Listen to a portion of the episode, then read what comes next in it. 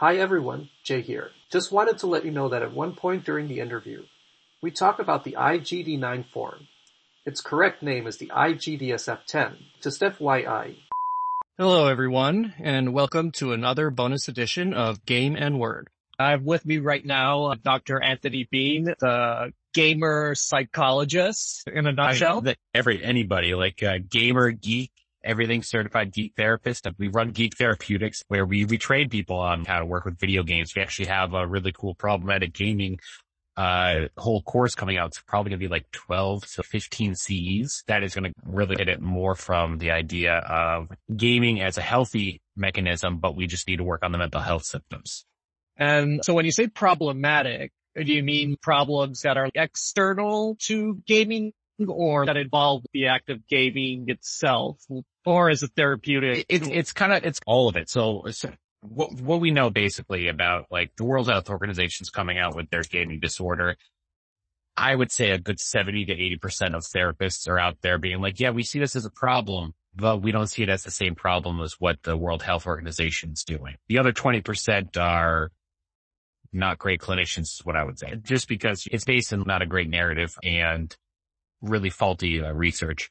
But what we're doing is we're taking what is the good research, like things that have double blind studies, things that are verified with good actual psychometrics, not this thing that's, I gave them the IGD-9 short form and look at this. They have all of these symptoms. And it's, yeah, they, but the IGD-9 short form SF has been like disproven multiple times. So we basically take all the good research.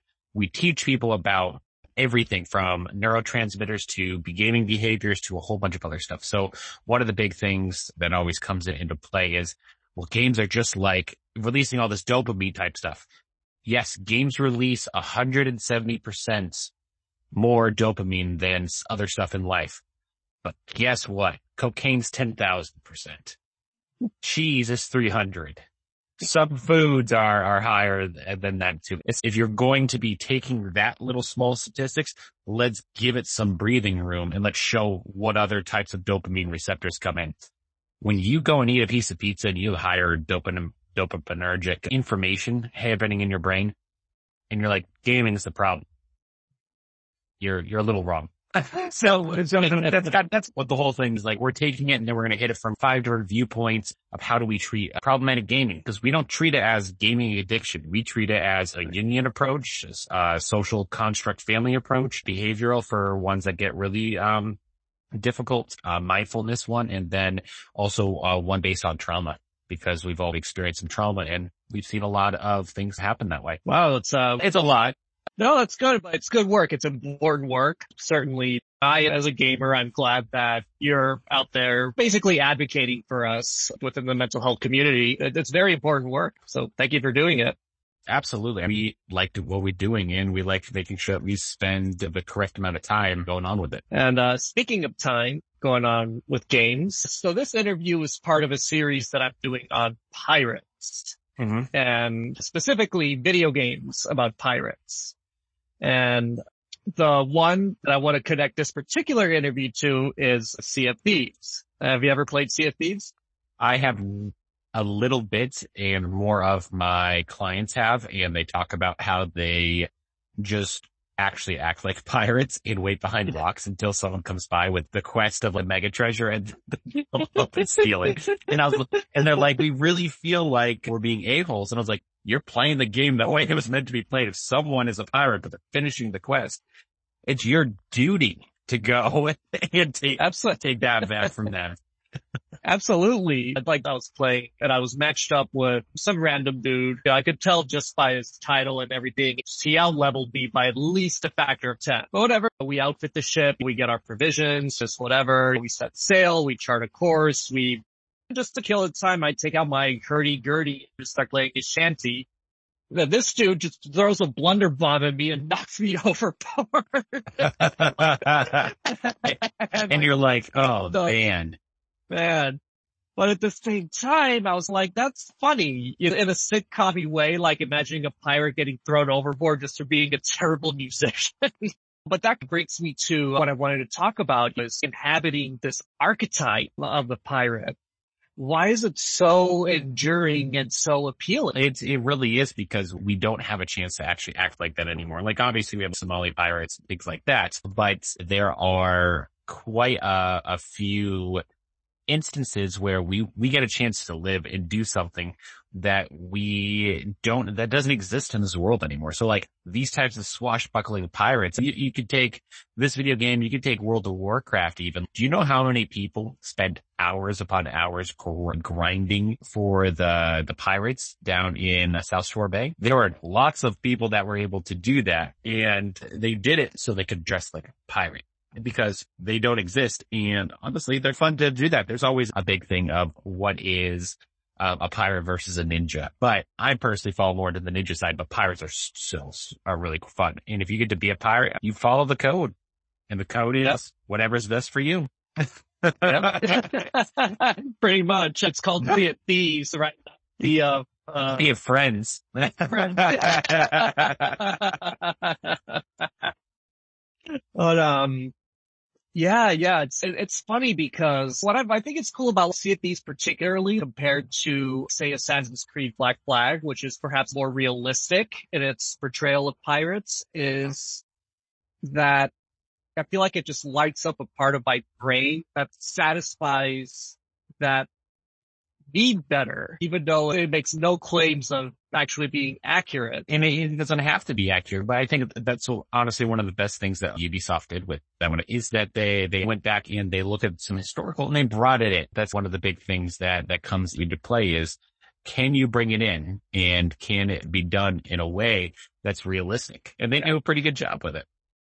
A very good job actually, which is rare, not just for video games, but just media in general. But then also whereas say a game like Sea of Thieves, which is makes no claims to be accurate and is very much like all tropes. So how does that fit in in the whole kind of schema of wanting to act like a pirate? There's a lot of cool things that you get to really develop when you're pretending to be a pirate. That's something that I think is true to any avatar that we go and play with online and that avatar means something to us. Like sometimes I want to be a space pirate. I will go and destroy someone's ship just because I'm like, you're just close to me. That's like how it goes. And what does it say about us just as people that we have this urge to basically be assholes?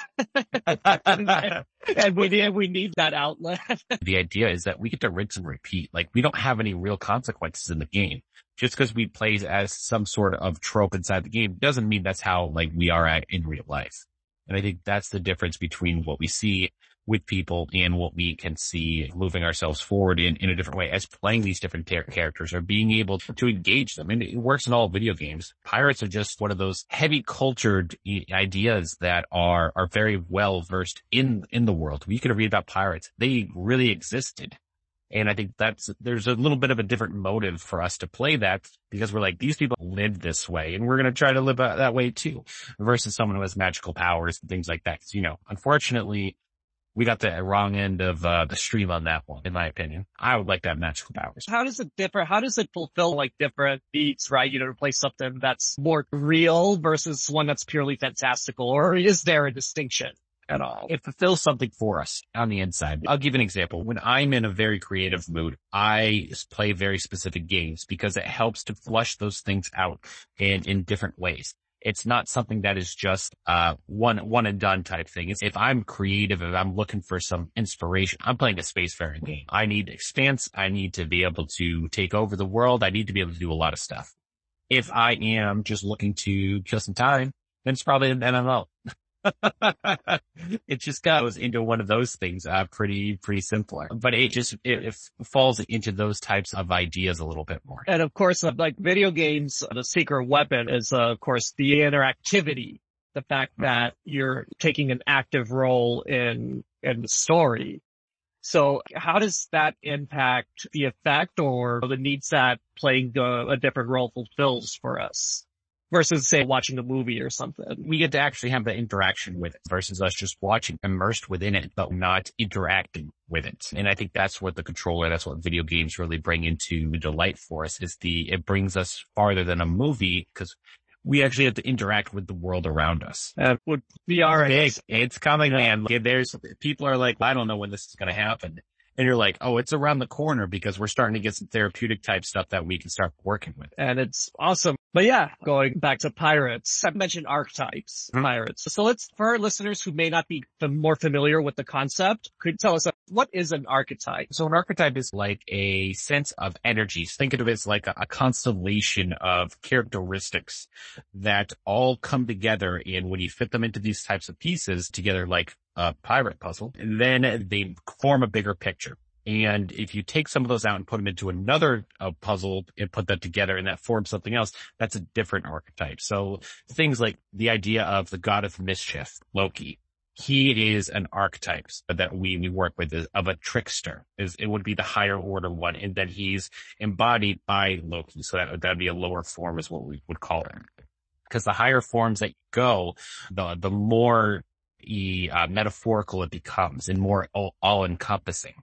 Um, it, a good way of looking at it is a kind of like a house of cards or the top card is like the top of the archetype. And as you come down, it gets more and more nuanced and it loses uh, a lot of what the, the essence of the original archetype was. So what makes certain archetypes more enduring or, or appealing? To people. It's really the things what we call video game tropes. If we look at video games in themselves, anime goes the same way, uh, a whole bunch of geekdom is we can start seeing this very same tropes come across. And those tropes are archetypes in, in, the, in a sense. And so as we get to play as a trope, AK, let's go rogue, paladin, wizard, magic caster, magic user, those are like video game tropes and those are also archetypal essences if you tell someone like, oh, I play a warlock, they're like, oh, you're a magic user and you probably do things along these specific lines. And I would say 99% of the time, they're going to be right because that's what the idea of an archetype is for that. Now, what makes them so wonderful to playable is because us as video game players, we want to experience these different things. Now, I wouldn't be surprised if, let's say, uh, we would reverse our worlds and we actually had magical powers and stuff like that. We would be playing games about magic. we would be playing games about something else, maybe not having magic and how do we have to problem solve our way through without using magic? Cause it's, you know, all the animes, all the games and everything, if you rely too heavily on magic, you lose your ability to figure out how to solve everyday problems in other ways. It's the same idea with uh, technology today in our world. So if you were living in a magic world, you'd be playing as a, a scientific world so with technology. Right. Um, and that's right. like the inverse. So that's the fear with technology is that we're going, we're becoming so reliant on it that if we lost it, the world would cease to function. That's the same idea of, of the magic world if you become too reliant on that, then it becomes a different sense of who we are, if that makes sense. Mm-hmm. Like, because we can't hold on to what used to be. And once we lose it, we don't know how to, to function any longer. I, I do enjoy the animes that, uh, that do that and pull that type of out and be like, oh, you're too reliant on magic and now this thing's gone. And those types of things that function a, a little bit uh, differently for us because it's really important for us to, to know the difference between them all. And why do we come up with archetypes or identify archetypes to begin with? Like how innate is it to who we are? Or is there a certain benefit? Maybe it helped our ancestors survive or whatnot. How is it that they exist? It's a harder question and much longer than what we have because it goes all the way back to early shamanism. So in early cultures, there's the, the idea of healing in religion and everything comes out of philosophy. And before philosophy, there was shamanism. And the concept of that was I can function in these different ways if I believe I am being held captive by this different type of God or this other things. Like before they used to be considered to be gods. Now the gods are in our world. Does that make sense? It does. Um, could you provide an example of? Sure. Let's use Greek gods because Greek gods is everyone sure. knows them. It's a lot easier yeah. than using Norse gods or other stuff. If we were to be aggressive eh, or something like that, we would be held in captive archetypally by Ares. If we were to think through our problems, it would be Athena. If we were to be the ruler, it'd be Zeus those are types of ideas. People would see these people in, in not necessarily worship them as deities, but more along the lines that they are blessed with the powers of the gods on some level. Got it. And what are the therapeutic applications? When we know what archetype we are being held captivated by, has a, a, a plus and a negative side. We could then be like, all right, what is it trying to teach me in a sense? What, what does it mean? Obviously I'm not being held God's arms or anything like that. And they're not like siphoning something towards me, but right. it's something along the lines of what is the message that's trying to come out of life here? We then say, if Zeus is trying to teach me to be a better leader, how do I incorporate that into my area here? If I'm being idolized, do I really want to be idolized or do I want to be a good boss? That's the type of thing that we tend to go for. And, and regarding pirates specifically, like what do you think their domain is in contrast, let's say other types of outlaws like cowboy bandits? Yeah, they're ruthless. They are chaotic and they don't really, you don't really know which way they're going to go. And they are sometimes entertaining, but they are not someone that you really want to cross very easily. That's the idea. So it's your, your presence is emboldened within them. Hence why if you're being an asshole, you're playing Sea of Thieves correctly. in the game. And so that's the thing is think about it like Johnny Depp's uh, Pirates of the Caribbean. If you're going on quests and you're bringing something back, you're literally the commandant. That's your role. You're like, no, I'm playing this game. No, you're really the commandant. The people who are playing the game correctly are the ones hiding behind those rocks over there that are going to come and destroy you, take your thing and then run away with it.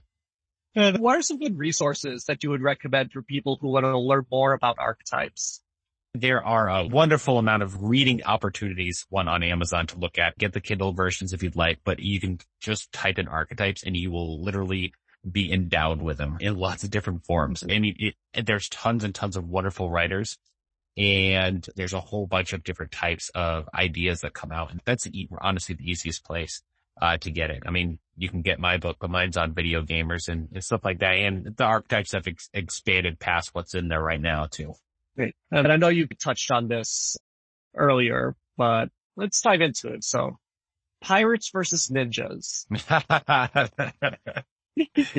this is always the, the college My wife and I were just talking about this tonight. Like we, we went to colleges on opposite ends of the country and she asked me tonight out of the blue. We call this a, a synchronistic moment because she didn't know I was doing this tonight, specifically on, on pirates.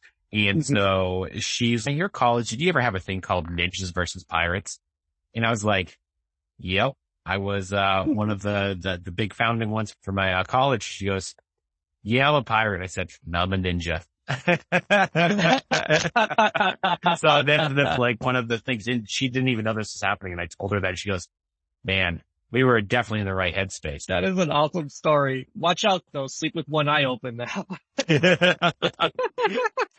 Absolutely. We, we definitely try to in some ways, especially since our kids are the ones that get up. They are like little ninjas that turn into pirates and tantrum uh, when they're downstairs. So they're like a good mix of us right now.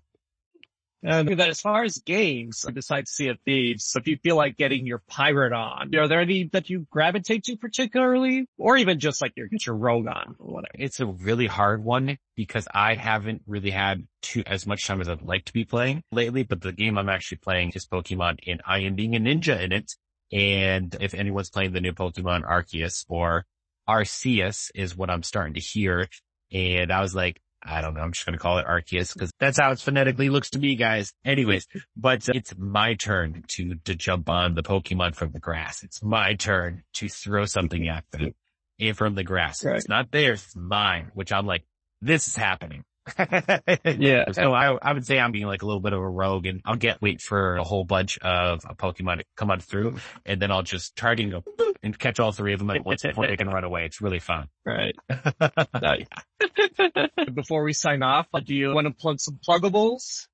Yeah. Uh, any, anyone that really wants to know what we're, we're doing, go and find us on any social media, Geek Therapeutics. That is really the big thing of what we, we do. We have tons of, of merchandise. We do tons of trainings. We're at conventions. We're going to be at at least six this year and it is a wonderful thing to be able to, to transform this knowledge into viable spaces and see so many people benefit from it. That's the big thing. You can find all of our books, Psycho Zelda, Psycho Final Fantasy, and soon to have our Kickstarter put back up again because uh, we've made our deal with Nintendo to Psycho Pokemon.